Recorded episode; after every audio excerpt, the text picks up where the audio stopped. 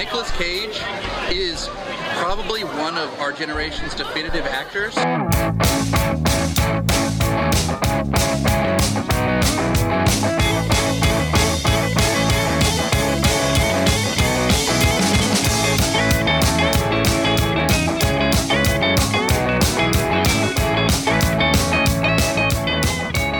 Hello and welcome to Cage Fighting. It's your main man Andy Gillard here. Hope you're all doing well in the world right now.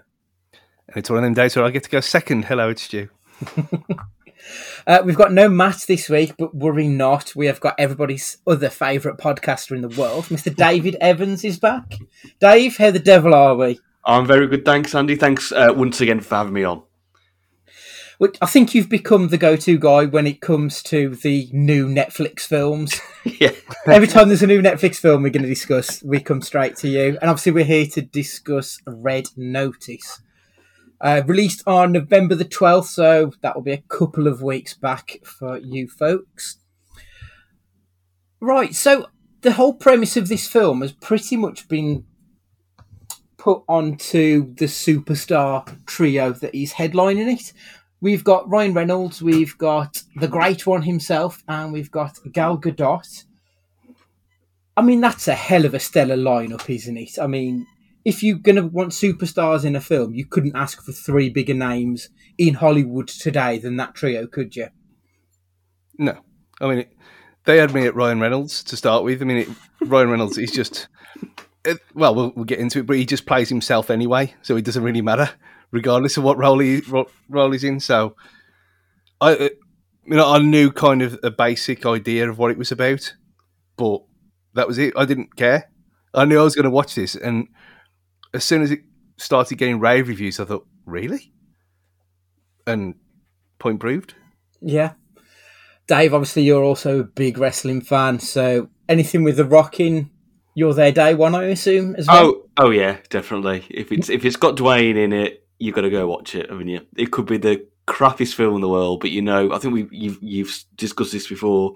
It gets elevated slightly because uh, Yeah. the great one's in it. So I was all Just for his this. mere presence. Yes. So in this movie, uh, Rocky plays an FBI agent who has to team up with Ryan Reynolds in order to reunite the three eggs of Cleopatra in order to clear his name after Gal Gadot has set him up. Um, so yeah, as I've said, the film is pretty much exclusively sold on those three stars. But I think that does a disservice to the director, Rawson Marshall Thurber. Now, it's not a name that immediately springs to mind his work, but when I looked on IMDb, He's worked with The Rock previously on Skyscraper and Central Intelligence, two films that are decent films to be honest. They're they're quite good fun, and he's also got a couple of wins in having done Dodgeball and We're the Millers. So like he, he's got a Okay. decent record there of doing really good fun movies, but it's not a name that I think is all that well known to be perfectly honest. Especially with a name like that as well. yeah. It sort of sticks out a bit, yeah, it does. Yeah, I thought I thought Skyscraper was massively underrated as well. yeah, I really enjoyed that. I never realised That that is about Dodgeball as well. Dodgeball's great. Yeah. I mean, uh, like Dodgeball, I went into that film expecting the dirt worst. I, we've spoke on this podcast before. I am not a Vince Vaughn fan, so I went in with very low expectations, and it ended up being a really good, fun movie with some really great performances from the whole cast. So, it's a wonderful movie. Same with We're the Millers. I'm not a fan really of many of the Friends actors outside of Friends. So I didn't think I was going to enjoy that movie and ended up really loving it. Apparently there is a sequel on the way for We're the Millers as well. Due out in 2023, I believe. So that should be interesting to see. So start it off then. Stu, what did you think of the film? Open floor. Wonderful, just wonderful. it's it, they could have just called it National Treasure Three, and it would have been. so, after the first twenty minutes, I thought this has got the same kind of vibe. It's got the same kind of funny kind of like the the score had that kind of upbeat. You know what I mean? That it's like an upbeat kind of tempo to it, but it's all cheeky at the same time. and it knows exactly what it is. I mean, there's been many times on here where I've, I've said films that know exactly what they are Mm. and don't try to be anything else are the best types for me. And that's exactly what this was from start to finish. It, it is a bit of um, it's like an old school B movie. It's, it's a genre pick of the, well, it, it feels like it's a little bit of a mix between the heist movie and your Indiana Jones adventure sort of one. It was a little bit of a, a mashup, but it did have that that knowing look to the camera on occasion. I felt like you are right. I do think they knew what they were doing with it and really played into the the tropes and the stereotypes of the genre. I, I thought that was quite a, an interesting way to do it. Dave, what about yourself? Yeah, I think I think Stu's stolen the words out of my mouth in terms of national treasure for something I'm going to say later on. But I think that was bang mm. on. I think I think Stu's bang on in terms of it knows what the type of film it is. It's not trying to be anything else. It's what I like to call fun and fine. It's it's a, you know it's a decent fine film. It's really fun. I had as I was watching it, I did have two niggly issues with it, which I think felt one of them was saved near the end. If we do any kind of spoils, spoilers later on, um, but I can talk about the other one later on. But as a film and what it represents, it was just a, a fun adventure romp, as I say. Mm. Yeah, I think what we'll do if we'll keep it spoiler free, Yeah, and then at the end we'll do like maybe a little bit of a spoiler just to talk about a couple of the issues that I had as well. To be honest, once we hit that that area of it, um, but obviously we'll let the listener know before we get too spoilery. That's that's fair. Stu, you said you like Ryan Reynolds playing Ryan Reynolds. I mean, I kind of feel a little bit tired of his shtick because I think he's a very good actor and I think he's capable of more than just Deadpool, which is basically what he's kind of become. He's still playing the same character he was in Two Guys, a Girl, and a Pizza Place way, way back when, if you remember that one. Dave, are you a bit tired of Reynolds' um, whole thing now? that that was my one of two issues. The only thing I had at the end, as I got to the end of it, I just kind of felt like, like you know, I like Ryan Reynolds. I like the humour that he's got. You can very much see that in the film with two or three of the really, really good gags. Um, and I think obviously a lot of that has come from how successful Deadpool's been as well. But there's there's kind of times in the film I was watching it going, you know, I'd like to see Ryan Reynolds just do something completely different. I'd like to see him do a film where he's acting, he, he stretches his acting chops a bit rather than just being Ryan Reynolds in every Yeah. film. Um, that was my only kind of issue at the end of it. I just felt like, like you kind of mentioned, that it just felt like he was playing the same actor from the other films. There was times when I was watching I just kind of felt like they, when they pitched the film, they just said, "We want the we want Dwayne Johnson's character and Ryan Reynolds' character in Hobbs and Shaw. We want them in a different film." Mm. Yeah. And that's how it felt at times, which wasn't Yeah. so much of an issue, but there was at times I was like, "Can we just see just something a bit mix it a different?" yeah.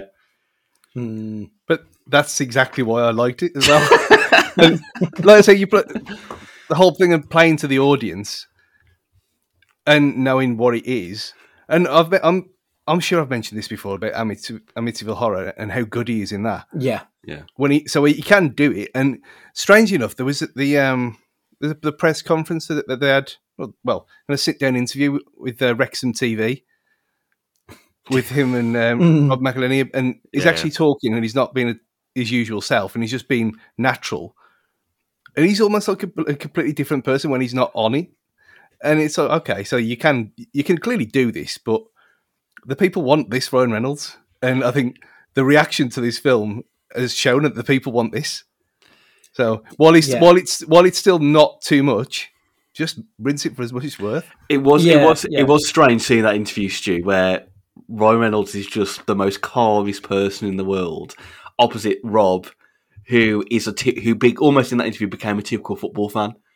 You could tell Yeah. he goes from one extreme to the other, and, R- and Ryan Reynolds is like, "No, it's fine. I'm the sane one here. Just calm down."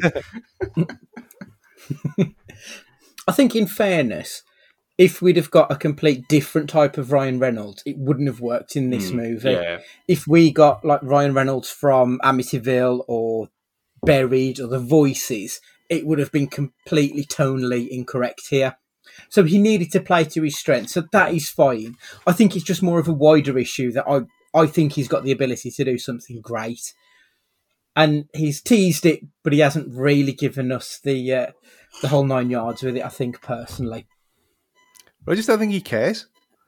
Well, no, because he obviously makes money doing Yeah. what he's doing, so you can't argue with it, really, can you? And he's, he, he looks like well. You can imagine he's having a great old time doing it as well. Yeah, definitely. Yeah. Because this looked like fun, and you could kind of tell that the three of them, they looked like they had a blast. Yeah. And sometimes that doesn't always necessarily translate on screen. Sometimes, if they're having fun, the audience probably isn't. But I get the impression with this one that they, they absolutely did. Uh, That's obviously, the other one that we want to talk about is The Rock, who kind of plays into his more Jumanji esque stereotype, being the big muscle head who'll run through walls almost quite literally in points in this movie. Um, but he's another one who I think he's got quite a bit of range. Who we could probably get more of a performance out of going forward. Like I, I could genuinely see him doing something a little bit like how Dave Batista has tried to diversify and do a little bit of everything. I think we could see that from The Rock in the future. Would Would you agree with that one, Dave? Yeah, I think that's that's the only other thing that came out as well is I'd like to see Dwayne. I always find it strange that we have to officially call him Dwayne now. I think he's got to that point, isn't he, where you can call him Dwayne. I'd like to see him doing just something completely different. Like I was trying to think back of a lot of the films he's been in, and what films has he has he varied that style? Because I kind of felt like with this film, was as much as I enjoyed it, I kind of felt like I saw the same performance in other bits as well. And I'd love to see The Rock do something completely different. This is, I don't know if anyone saw the interview we did with James Corden. Yes, it was James Corden, but I don't know if anyone saw that. And I think James Corden asked him a question about, you know, you, you've kind of achieved everything. So what's next? And he didn't really give an answer.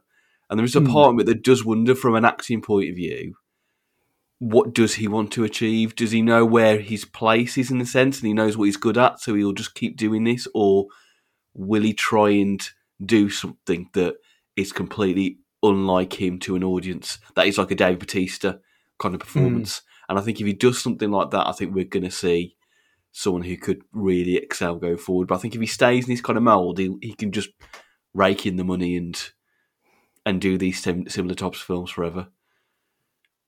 Yeah, it, it, it could be until his body gives up or he gets too old to do this kind of thing. Yeah. He might have like a, a, late life renaissance or something else. But I, I did like the kind of the little kind of dig at the start when he says, "You're not."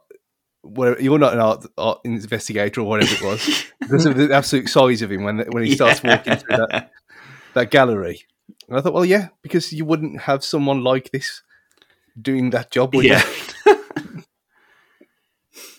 I thought the the opening sequence where they were in Rome, running through the art gallery and then through the streets of Rome, I thought such a wonderful opening Yeah. to this movie. Completely took me by surprise. I thought it was going to be a bit more slow paced and then build to crescendo.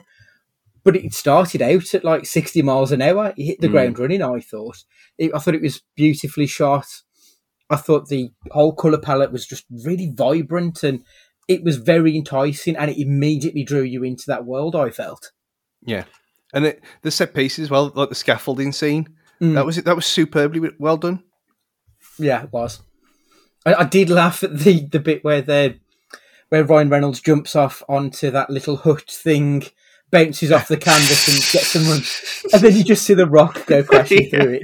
I You, you knew it was going to happen. You knew it was going to happen as well. Absolutely, it was signposted, but it really got me giggling. I thought it It- was yeah. brilliant. Even that bit when the Rock gets in the flashy car and he's like, "Right, I'm going to go for it," and he just get that, you know, that bush go bus goes straight into his car straight away. oh, that was good. And there was that bit i- i- in near the final act as well, where I kind of felt like there was a bit of an homage to Indiana Jones at one point. Yes, the scene in the jeep. Yes, which I thought Yes, was, which I thought was really a really nice touch. I mean, that does lead me on to one of my few criticisms of the film.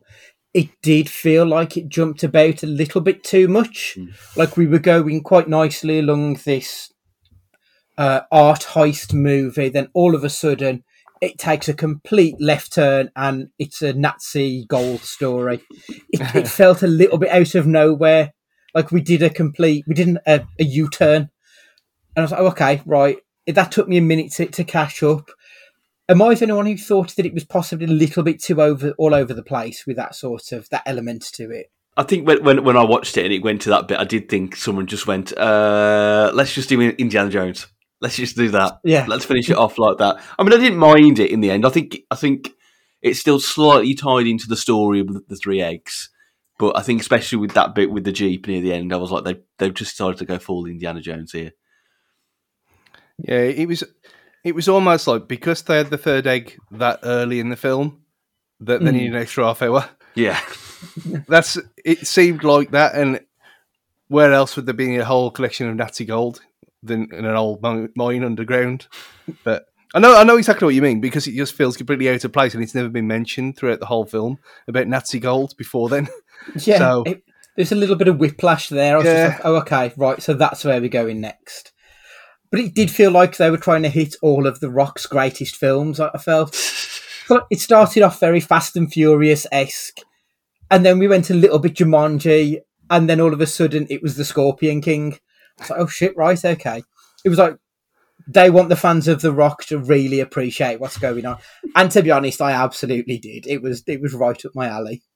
So whilst it was mostly fun heist nonsense throughout it, one of the things that did bug me, it ended up just being an advertisement for aviation gin and Teremana tequila. yes. They did get bottles of their own stuff out of nowhere. What the hell are you doing, lads? I bet if you watched it carefully, there would be a Wrexham reference in there somewhere. There'd be like a crest in the background or something. Oh, there's got to be, hasn't there? Definitely. They, they did like yeah. There was there was that knowing wink. As Stu said, they knew what they were doing and played to it at times. I feel. So towards the end, and, and now Dave, this might be your criticism of the film. This is a spoiler alert. I will put a time code in the uh, in the podcast description to where to jump to. So we're going to get a little bit spoilery at this point. Just leave a gap so they know. Okay.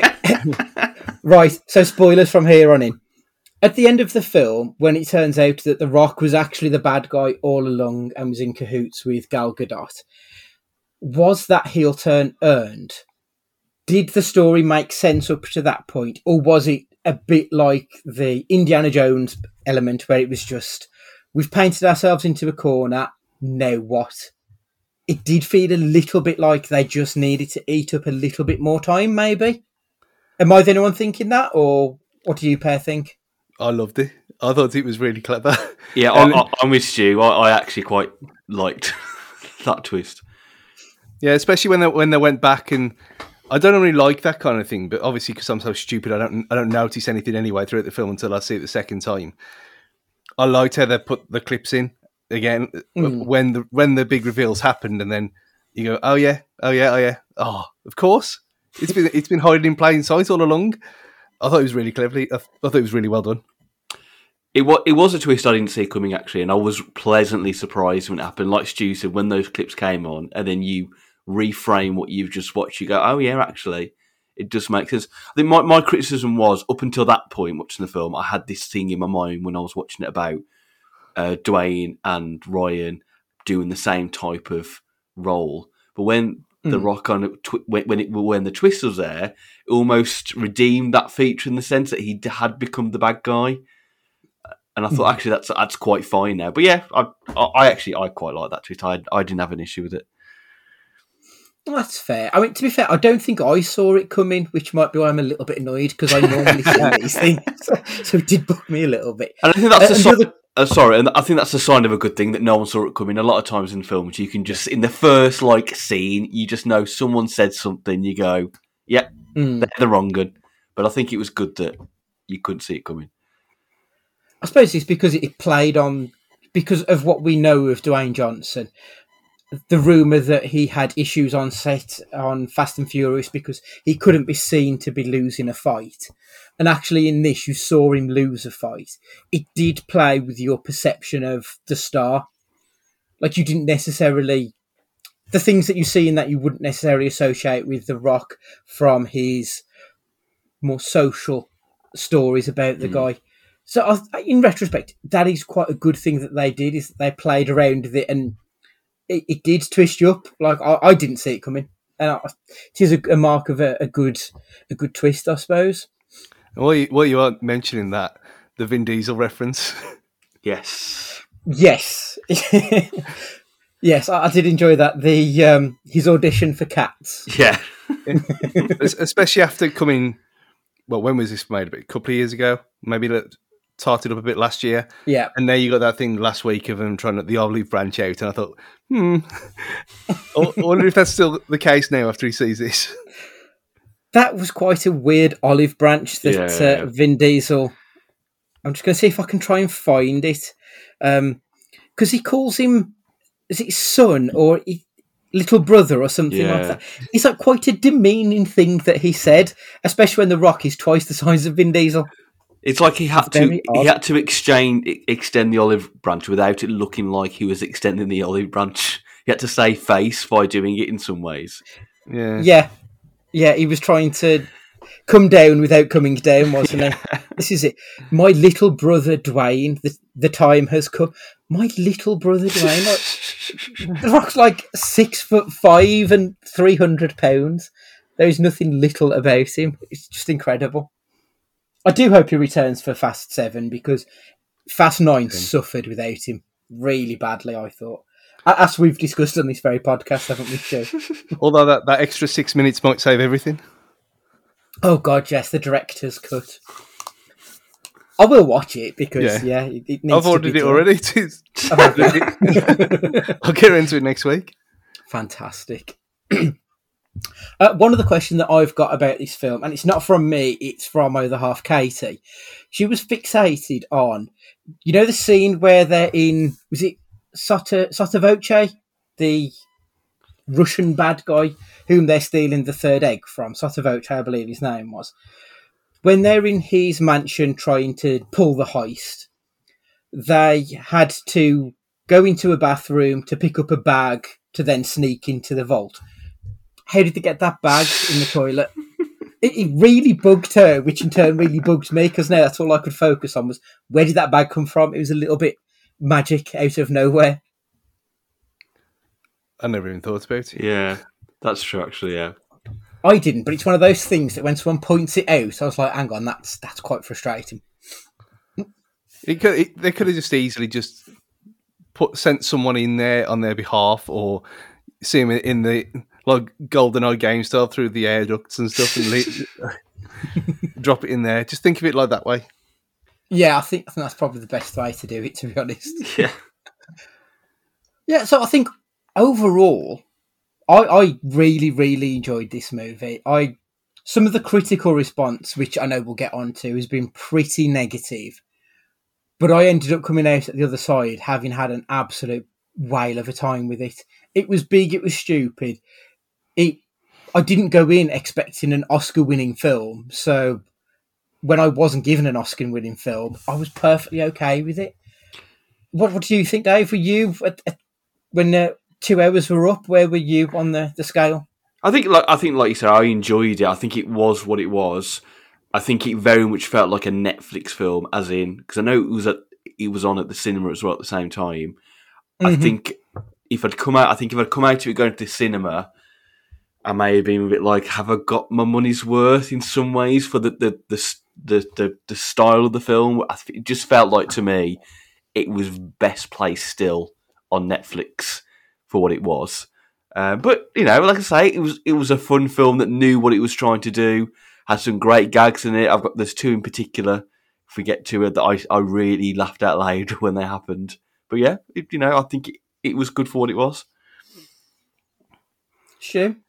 It's one of my favourite films of the year. and it, it, it really, I mean, I'll put it on it because I thought I'm going to dedicate, I'm going to do this properly. I'm not going to be tired in any way. But I, I thought, well, I need to, I need to get it watched. So put, I didn't put it until 10 o'clock. And I thought, well, I'm going to be, I'm going to be kind of trying to keep myself awake. But I was so wired at the end that I ended up going to sleep till half one. It was, it was like Dave said, it, it was so stupid, but at the same time, it was really clever. Like the Mm. like the little bit about the um where they jump through the wall and like the foreshadowing of just putting that little pebble underneath. Mm. I thought, well, he's just Yeah, being yeah. an arsehole, just trying to, oh, this is my contribution. But then, actually, yeah, that's how they get through the wall. saved them at the end of the Yeah. day, didn't it? Yeah, it's Yeah. like just little things like that, and you think, well, normally in these silly films, they wouldn't try to be as clever as they have been. I mean, the, five minutes later, you are jumping a burning rope bridge onto a helicopter. but that's that's that's part of the course. Mm. But I think, like the Tomorrow War, where that was a film made before and then sold to Prime, uh, this was made and then sold to Netflix Yeah, yeah, yeah.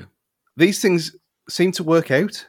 So Mm. I think this is a lesson for everyone. Just just make film silly films, and someone that will buy them, and they'll be successful. They don't have to be in the cinema anymore. yeah. I, mean, I would have, would, hmm, I would have watched this anyway because of Unlimited. But and I probably, being me, I probably would have paid for it, and I would have enjoyed it. And but you are right; it, it has got a, a perfect home on Netflix, and a lot of more people will see it this way than they would have done if it was in the cinema, just because of how how people react to things like this. Mm. Yeah, completely. So, what is your what was your standout moment? Like, having now seen the film, a couple of days later, you can think about it. What's the moment when you think back and think that that was the moment that got me? That was that's why I love this film is because of that. Dave, what what was yours? I think there were two. It was just the two gags for me. There's the one gag about um, the, when the Rock was wearing a hairnet, and Ryan Reynolds says, "What are you wearing a hairnet for? You Yes. bald." Um, and there was that bit when they're at the ball, the ball, the matador, and they're having the argument about um, you know standing still for the bull, and you realise it's because he's seen Jurassic Park. It's nothing to do with the uh, I immediately thought of you when that happened. and just that real, like yeah, that. just that realization from Ryan Reynolds. He was like, "Oh yeah, it was Jurassic Park." Just Yeah, that the- whole the- the whole yeah. thing was great. Yeah, the Jeff Goldblum line really Yeah. tickled me. Yeah. I, I I thought the action was fantastic. It, it tied into that Fast and Furious style.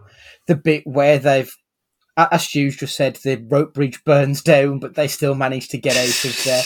The rocket launcher that's coming right at them, and Through and Dwayne just opens the Yeah. door, it just goes right through. It really tapped into that Fast and Furious style of nonsense that that I really enjoy. So that that was what got me hooked. I think was that it it went for the the nods to the films that I love. So it got me perfectly. Stu, what about yourself? Yeah, absolutely. I mean, we already mentioned the scaffolding and that the the scene at the start, but it wasn't so much about the for a film like this. I think because of the ending, and then I started thinking back a bit, all the little bits, like I just said about the pebble, and you had the bit in the um, in the prison where he's saying about they better not find out you're a cop and all this stuff. and you think, what, what is he doing? And then you find out, oh, it's for the key card. It- again, very clever little clever little insight there, but it's so it's so much cleverer than it needs to be, and I, I like that about it because it could have easily just been stupid, completely stupid, and for the most part it is, and it's great. Yeah, But there's for a film like this to have any kind of level other than bang is amazing, and that's what I, I, because you can't really say, oh yeah, there's more to it than you think because it kind of ruins it then. So I've just been tell people watch it, just watch it and enjoy it because that's all you can do, and then you see for yourself. it was one of the rare instances because I'd seen the trailer and stuff before, where I, I don't think the trailer told you anything about the film, but it did make me want to see it. Which uh, in the modern day, that's quite a rare feat. I mean, obviously, only very, very recently we've had the Spider-Man trailer, which seems to tell you a shitload of stuff and has spoiled several characters. I won't mention it, Stu, because I know you've not seen it but there's been quite a few bits that have come out that's kind of spoiled it and I I would rather have more films like this where it just gives you a glimpse of the world but doesn't tell you any story. I think he did a really good job of hooking people. So whoever created the trailer for this I think did a tremendous job personally.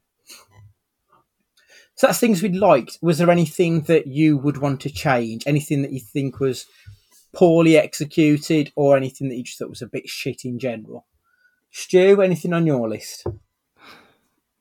probably only Gal Gadot, and that's what I'm going to call her. And I'm not going to Gadot. Um, Gal Gadot not really been in it that much. Mhm. I think she could have. Well, we know what she's like, so I thought if she had a bit more screen time, obviously in the well confirmed sequel, all but now, um, that she'll be in it a lot more because of the, them being a trio now. But yeah, I, I just wanted more of her. Well, for obvious reasons, but um, yeah, that that's really only the thing I could think about because it didn't disappoint me in any way. I was, I mean, I had no, no I had no expectations at all, other than it, uh, thinking it's going to be fun. That's all I expected. I thought it's going to be fun, and I'm probably I'll see it a couple of times. That's it. But I really loved it. I loved it so much. I think that is it. I wanted more, more, more, more. It was too short. Yeah, my criticism was the same. Like I thought Gal Gadot when she was on screen was fantastic. She was really Yeah, interesting. yeah, she yeah. was funny. You wanted to see more of her, and they sort of kept her at arm's length, which I, I think it worked because it made me want more. But it would be a criticism that we didn't get a better or, or more of a female presence in the Mm. film. I, I thought that the I can't remember the the FBI agent who is chasing them. I can't remember her name. She was good as well, but I just wanted that little bit more screen time for her just to see a bit more of the, the character development there. I think they underserved the female characters in this movie, which hopefully in sequels we will get more of. And the other criticism, the CGI bull looked fucking dreadful. that was an awful bit of CGI. Dave, what was your negative? Uh, yeah, I think I think I'd go on the CGI bit. I think there was aspects. I think it was a bit right at the end, literally right at the end, where they're in Paris just for the final shot, and you could tell a lot of that was just CGI. Um, even the bits with the um, the, the the jeep chase elements of that were clearly CGI, and it was a bit kind of poor. Oh, that was it. I mean, that that was it really. I mean, you could you could argue maybe not the Indiana Jones esque final act. Maybe have it with the egg be somewhere else and not go down for that. But apart, I know, but I completely agree on the the, the Gal Gadot and the, the kind of the female roles in it because I think that the FBI agent she's in Umbrella Academy. I think I She is, yeah. I just can't Um, remember her name. and I, I, but I do have to say, I didn't think it was going to work when I saw it happen on screen. But actual Ed Sheeran's cameo was quite funny. Oh yeah, the bit, oh, I'd forgot about Ed Sheeran. The bit when he's Christ, lit- he cannot act. but the bit when he's the bit when he's flailing about being like, "Don't don't you know who I am?" That shouldn't have worked for some reason. For me, it really worked. It made me laugh. Oh. I've But when he, scrubbed that out yeah. of my mind. when he appeared on screen, I thought, "Oh, what they're doing here?" But it was just that that that delivery of that line I thought did work. yeah. That, thinking about it, they could have linked. They could have said something like the na- the Nazi the inspiration for Nazi gold was based on the, the eggs in the first place. That would have made sense.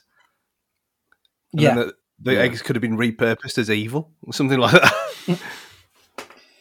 Yeah, going back to Ed Sheeran's uh, appearance,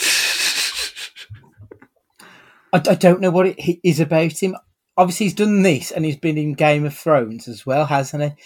And he's in like two of the worst moments in two things I really like. He's so wooden. He's, he's playing himself pretty much in both Yeah. of them. Yeah. Like he's playing Ed Sheeran in Game of Thrones. Are there any appearances, cameos from musicians in any other films that you think are really good or really bad? Anything that just stands out?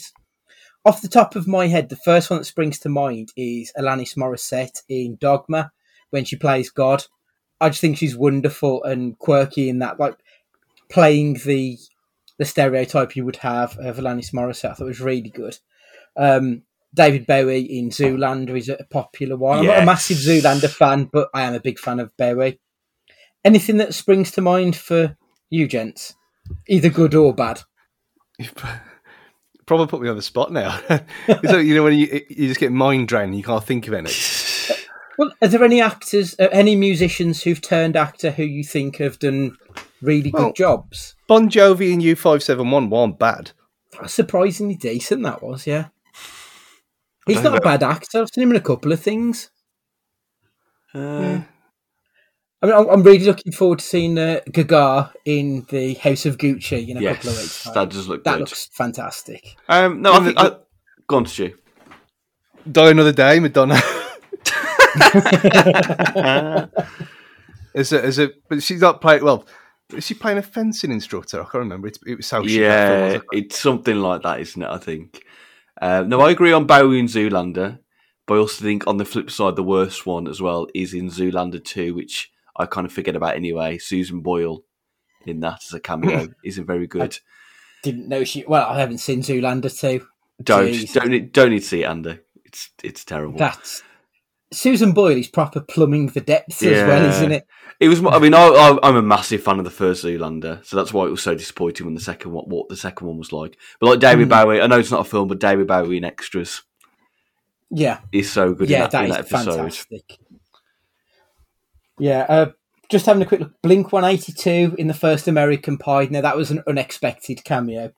You know when they're all watching the webcam of um, Shannon Elizabeth's Elizabeth Shannon's character, sorry, where she's stripping in Jim's apartment. Ah, okay. they're the band who is uh, watching it. Um, Phil Collins in Hook. I had completely forgotten about that. Phil Collins in Vice City. Okay. Yeah, yeah. Uh, Flea in The Big Lebowski as one of the neo Nazis.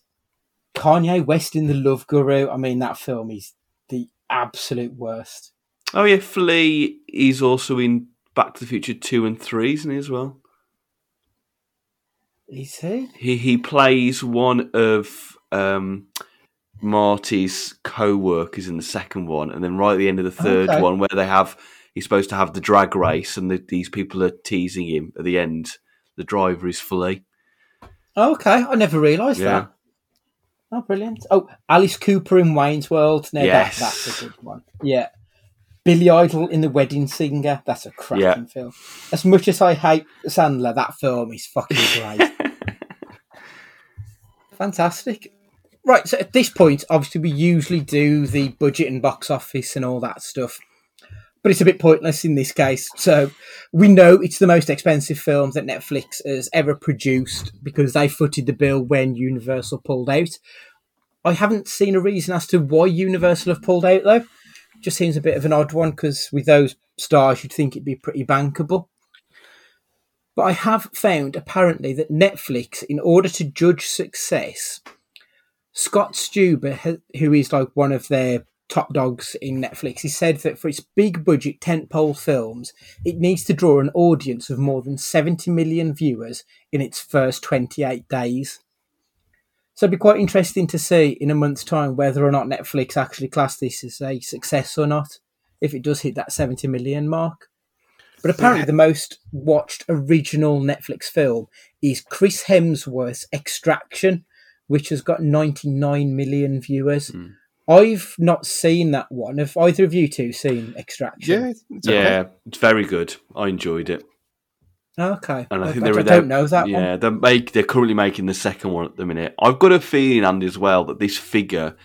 I've read some of the Red Notice has been deemed the most successful opening weekend for a viewed film on Netflix, and I've Yeah, got a I saw- feeling, yeah, I've got a feeling that number is 142 million views. Wow. That's that's incredible. That's a hell of a number. I know that it's got two million um, on its box office, but obviously it's had a very short release of Yeah. maybe a couple of days. Um, but yeah, if it's hit that number, I mean that's obviously paid for. Everyone will have had another month on Netflix just to watch Red Notice by the sounds of it.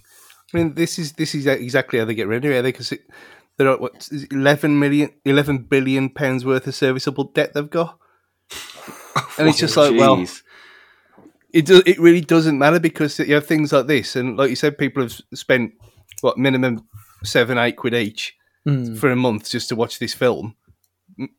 You'll get people who don't cancel because that's how it works. yeah. So Yeah. it just it just tumbles down and down and down, and it gets paid off in hundred years. Who cares? So I've got the list here of the top 10 most expensive Netflix movies. So I'll say what the film is. I want you to tell me if it's good, it's bad, and if it's worth watching. Okay? So in 10th place, with an estimated budget of 90 million, is a film called Bright. This is the Will Smith and Joel Edgerton film um, by David Ayer. I haven't seen this one, but apparently Bright 2 is happening and it'll be released in 22 or 23 at the earliest. Stu, have you seen Bright? Yeah, because it, it was one of the first big one, Yeah. big star Netflix films, um, and I, I watched it for that reason. It's again, it's perfectly fine. Yeah, uh, I, I, when was that? About three, four years ago. yeah, something yeah, like yeah. that. It's all about like it's is it like an alternative world where they have fairies and pixies and magical creatures and stuff like that in, Yeah. in, in like a normal human world. A detective must work with an orc to find a powerful Yeah. wand before evil creatures do. And that was another film that I remember getting an absolute kick in by the critics. But it's obviously done decent numbers if they're doing a Bright Yeah. too. It just shows they know fuck all.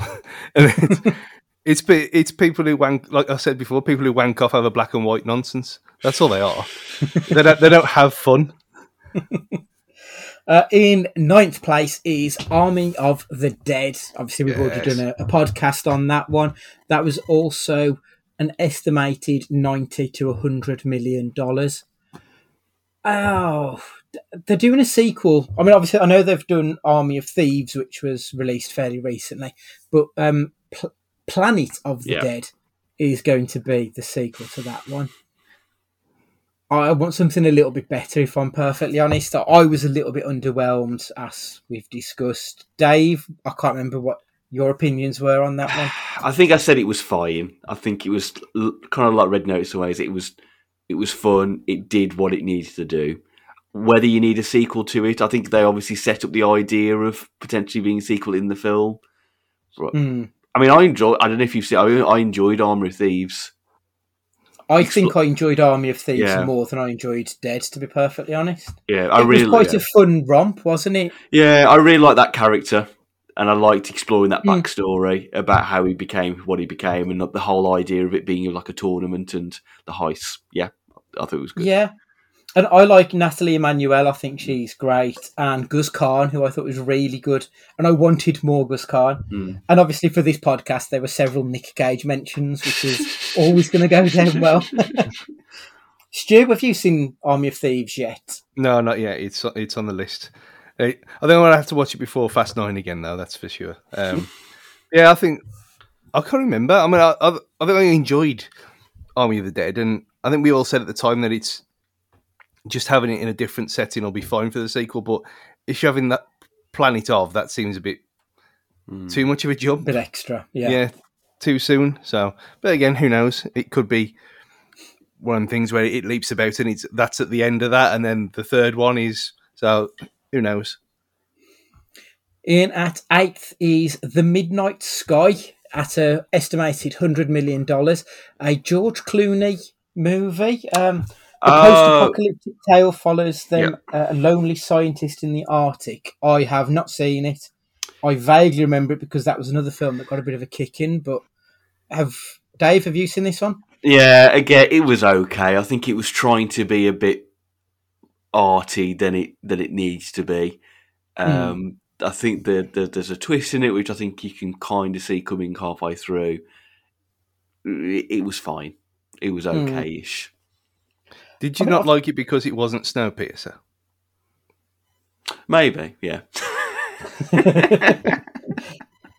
To be fair, I have enjoyed George Clooney as a director, generally speaking. So, I mean, that, I'm amazed that one's passed me by, to be honest, especially because Felicity Jones also in it. Mm.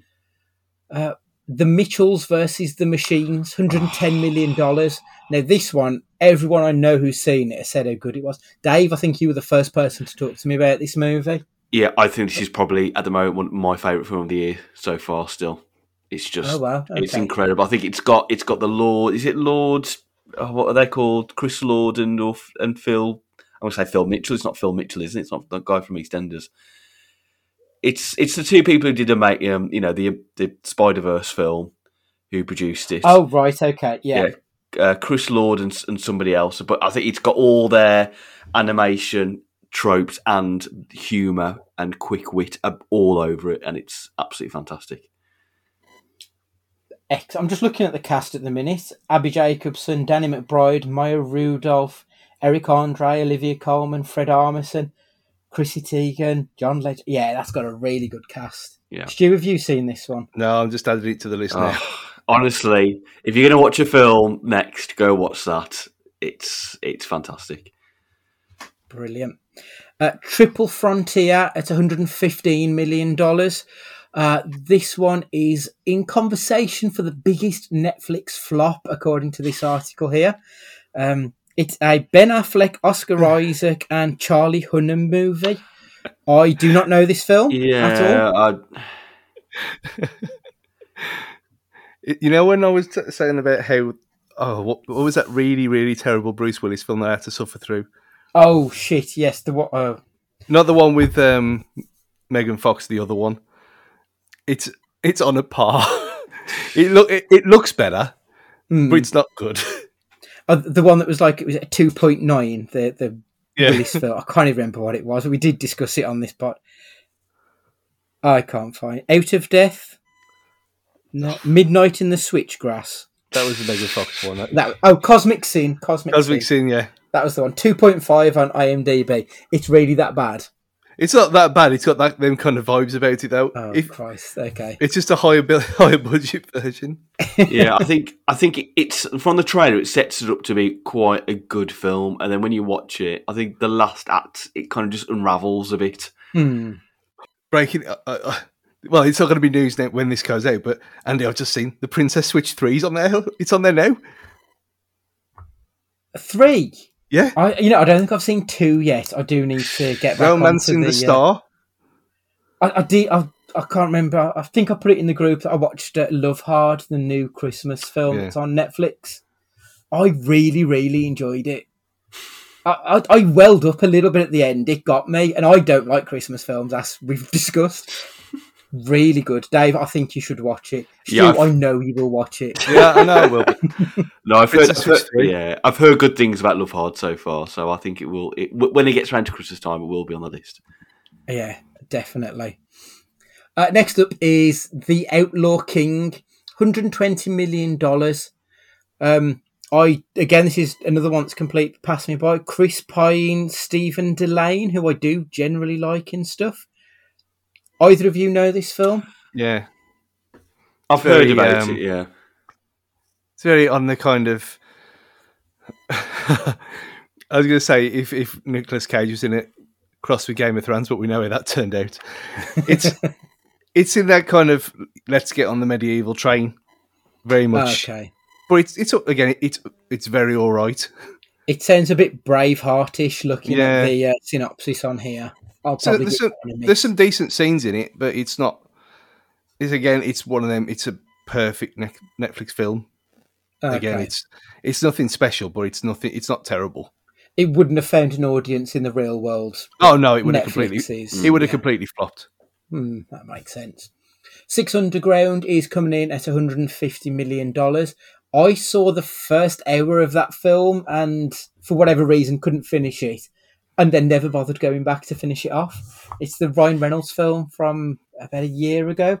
Have either of you two seen this all the way through? I don't I've think I've seen ever ever seen it. It was a bit pants, to be honest. It was Ryan Reynolds doing his Ryan Reynolds thing, which was fine, but it just wasn't a very interesting movie. So, yeah, I've still got to finish it off at some point. and that was about a year ago I started watching that. Uh, then we've got The Irishman, which has got also got 150 million estimated budget. I loved that film. I think that's probably the best Netflix film that's been done. I mean, we spoke on last week's podcast. I'm a big Scorsese fan, and it was perfect Scorsese fodder. Have either of you two seen The Irishman? No, not myself. Is it about three hours long? Yeah, that's Yeah. what- I think that's what's put. I think it's not. It's not a type of genre or film that I'm. I'm so in, want to be Hmm. invested in that I'm. I'm happy to sit there for three hours to watch it. that's my only issue. So, but I'm sure. I know from what I've heard, it is supposed to be really good. yeah. That, that was my. I know I literally said on Twitter today that if the film's good enough, it can be as long as it wants. But for a type of film like this is, th- it felt like three hours. Not in a bad way, because it's a, it is really good. But It's it is- paced well, though, a, isn't it? It's a slog. If you, I mean, you- watch it as soon as you wake up in the morning. You're fully awake. That's that's all I'd say. Don't try starting that at like nine o'clock at night and then thinking that you're going to get through till midnight without yawning, because it's and you've got to kind of like Scorsese, like you said, Andy, because normal people wouldn't like this. Yeah, I, have spoke to a couple of people who aren't massively into gangster films or Scorsese, and they checked out in it. But as someone who loves Scorsese's mm. work, this felt like, I mean, it was almost the same cast as Goodfellas, and it just felt like Goodfellas 30 years down the line, like they'd grown up and moved on. And that was the kind of film that I wanted, so it was perfect for me. I thought it was a really good film. Obviously, it was Oscar nominated and was up for everything there, so it did get some respect in the, the wider world too. I think the runtime would have stopped it from being a major success at the cinema, purely because it three hours now at the cinema isn't it's an event isn't it if mm. you go in there? Like the last the only film that i can think of that's done that would be endgame. Yeah. I can't think of another three hour film that's well well technically eternals nearly tried to do that and oh, let's yeah. see what look what happened with that. We'll we'll discuss that on next week's pod. Yeah. Yeah. Uh, and obviously then red notice comes in. Um but apparently, the number one film, the most expensive film, is going to be coming out soon. Ooh. And it's a film called The Grey Man. And this is a movie from. no. uh, this is a movie from the Russo brothers. Um, it's not been released yet. It'll tie Red Notice for the most expensive film, and it could even ex- uh, exceed that budget. Um, I don't think a lot is known about the movie at the, the current time, but I am a fan of the Russo brothers. Obviously, me and Dave both fans of uh, Community, which is where they sort of yeah. honed their chops a little bit mm. and then hmm. went into the MCU and probably made one of the best, best. MCU films with yeah. um, the the second Captain yeah, America, Winter Soldier. Yeah, Winter Soldier. So and I'm quite lucky. I'll, I'll, watch that Russo brothers. That that's enough for me. Well, the Russo brothers produced that Extraction film with Chris Hemsworth as well. Oh right, okay. Yeah. So that's why another reason why it's worth to watch. And looking at the cast, it's a Ryan Gosling and Chris Evans film. So yeah, that's, that's a solid enough cast for me to uh, to be invested. And Billy Bob Thornton, who only seems to do either really shit or really fun films. So yeah, I'll, I'll be there day one for that one. We may even do a podcast on it. Who knows? so we'll do the aggregator scores on this one. Before I tell you, I want you to tell me what you think the scores will be for the critic and the fan responses. Out of 100 or out of 10, whatever you think best. Stu? Well, you've already said the critics don't like it, so I'm guessing around about 40s. I mean, audience, everyone I've spoke to who's seen it loves it. So I'm going like 85. Uh, critically, I'm going to go for what about 30%. Audience wise, I'm going to say I don't know, about 75. Okay, so on IMDb, it's got a 6.5. It's got a very middle of the road score. Like, I, I generally think most people, when they they put an average down. Six is like the average score yeah. for a you know a middle of the road film, and that's kind of what this has got. But on Rotten Tomatoes, it's probably got the biggest disparity between the two that I think of any film that we've looked at on this podcast. The critical score is 35, but the audience score is 91%. Wow, jeez. I'm I'm really quite stunned at that one. And, and as Matt's pointed out previously, I think that's a case of the different clientele that those two websites do. Yeah. they're not the perfect way to aggregate a film. It's more of a yes no answer on Rotten Tomatoes and a score out of 10 on, on IMDb. But I'm still quite surprised at a 35 to 91 out of the two. I, th- I think it probably just really shows that it's a film that knows what it is. It's mm-hmm. not trying to win any critical awards or make you think too much or trying to make you have, you know, highlight something going on in the world that needs to be highlighted. It is just, like she says, it's a silly film that is there just to be enjoyed. And that's probably why the 91% is there because people just enjoyed it. Mm-hmm. It's popcorn fodder, isn't yeah. it? You can just sit there and work your way through a bag easily, switch your brain off and enjoy yourself. Yeah. I, I had two bags. Fantastic. I found today some popcorn and it is chocolate orange covered popcorn. Oh, no. Oh, hello. It was incredible. It was um, you butter kissed toffee popcorn, but with chocolate orange in there. Ooh, I'm looking out for It's that. special. It is special. Get yourself on that. Uh, so yeah, it's still very early days looking at the scores. So for Rotten Tomatoes, there's only based on hundred plus verified ratings. So I suspect in twelve months' time that probably won't be that high. Um, but obviously the critics have not been kind. Amy Nicholson from Film Week. The problem is that this movie is built on nothing but makes references to its influences. I think that's the critics' way of saying that it's all fart and napoo. There's just no substance to it. Ruben Peralta from Cockalacas uh, only benefits slightly from Reynolds' ingenious humour. Uh, I, I don't think Ryan Reynolds was the best thing in this film. Personally, I, I thought The Rock held it all together. Ryan Reynolds was fine, but it's The Rock's film. Hmm. I actually probably felt that Gal Gadot was the best scene in the film.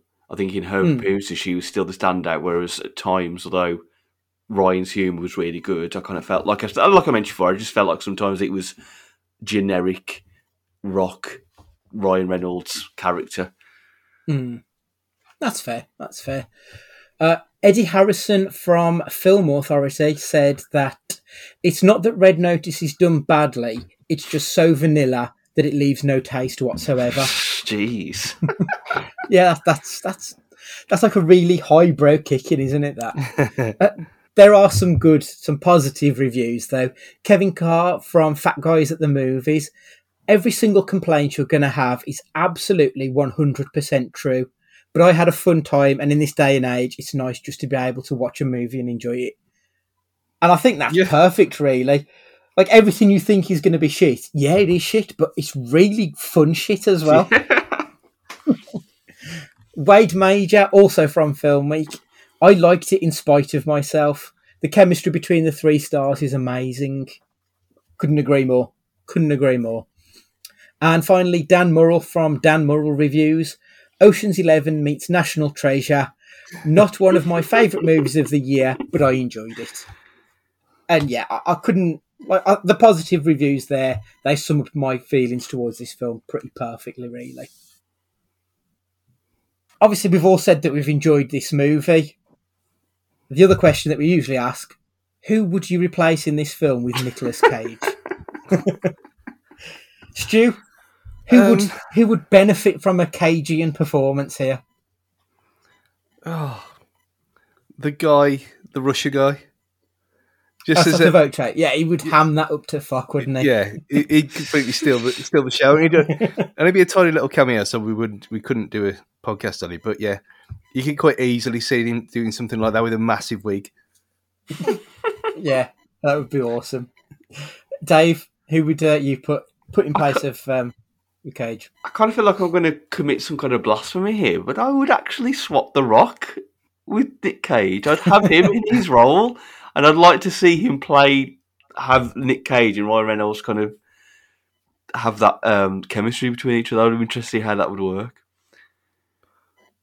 We, I- we I need to start. We need to start a petition there to get him in the sequel Yes, absolutely. as a villain. He'd be brilliant, wouldn't he? But I mean, to be honest, I think you could put Nick Cage in any of those three main roles, and he would be absolutely phenomenal. He would have the time of his life playing any of those three characters. He would be brilliant. In fact, I just want a film that is three Nicolas Cages. It'd just be perfect. Face off, off. Yeah, that's it. but imagine if they'd have done it and got rid of Reynolds and uh, The Rock and put in Nicolas Cage and John Travolta. Oh, jeez, imagine. Brilliant. Brilliant. That's definitely what I would do. So, finally, complete the sentence. If you enjoyed Red Notice, you may also like. Dave, start us off. Uh, this is what I mentioned before, and I feel like I'm going to take Stu's words out of his mouth here. National treasure. It just felt like I was. Funny enough, the, the last few days after I watched Red Notice, I've rewatched randomly, completely randomly. Um, well, but yeah, both the National Treasures, and I was watching the first one. I just thought this just feels like a light Red Notice. This does, and also made me appreciate how good that first National Treasure film is. It's a really, really good film. Um, but yeah, National Treasure. If you want that Red Notice, but tiny bit lighter, tiny bit uh, more Disneyfied, go watch that. Uh, we that was our second ever podcast. It was on um, National Treasure, so check it out in the in the archives. Stu, what are you recommending? Well, that was obviously the answer, but I'll say just just wait a bit and go and watch Uncharted when that comes out because that's got very much the same Yeah, vibes yeah, as this. Yeah. Uh, my answer it, it's completely a, a left turn compared to this film. Hot off the presses that I have seen today. My recommendation, if you enjoyed this, go and see Ghostbusters Afterlife. The reason I'm comparing the two, they are both just really joyous, happy experiences. I saw the film today, and honestly, I, I couldn't tell you the last time I sat through a film just with a big fuck off grin on my face throughout the whole movie. I just loved every minute of it. I was so happy and felt contented watching it. That yeah, Ghostbusters Afterlife I think would be a, a really good movie if you just want something to feel good about. Because that's what this film did for me. It made me feel good, Yeah. and Ghostbusters made me feel good. So that's my recommendation. I'm very glad you said that. I think I'm seeing it in the next week. So I'm very glad to hear that review. Yeah, it was it was wonderful, Dave. You will you will love it. Really think you will. Yeah. haven't seen any reviews yet, so I'm but I stand by my review of it. I think it's fantastic film. So that's us done for this week. We will be back next week with a question cast. Uh, we're doing something a little bit different. We're going to be looking at the Disney Plus day that went on, um, but we'll be back then. So please make sure that you're subscribed on whatever it is that you're listening to us on. And make sure you've got us on the Twitter at Cage Fighting Pod. And if you've got any emails, send them to cagefightingpod at gmail.com. So for this week, Stu, would you like to say goodbye? I'm Ed Sheeran, bitch. Dave, Oh. would you like to say goodbye? Oh, it was Jurassic Park. It's goodbye from me, and remember, be excellent to each other.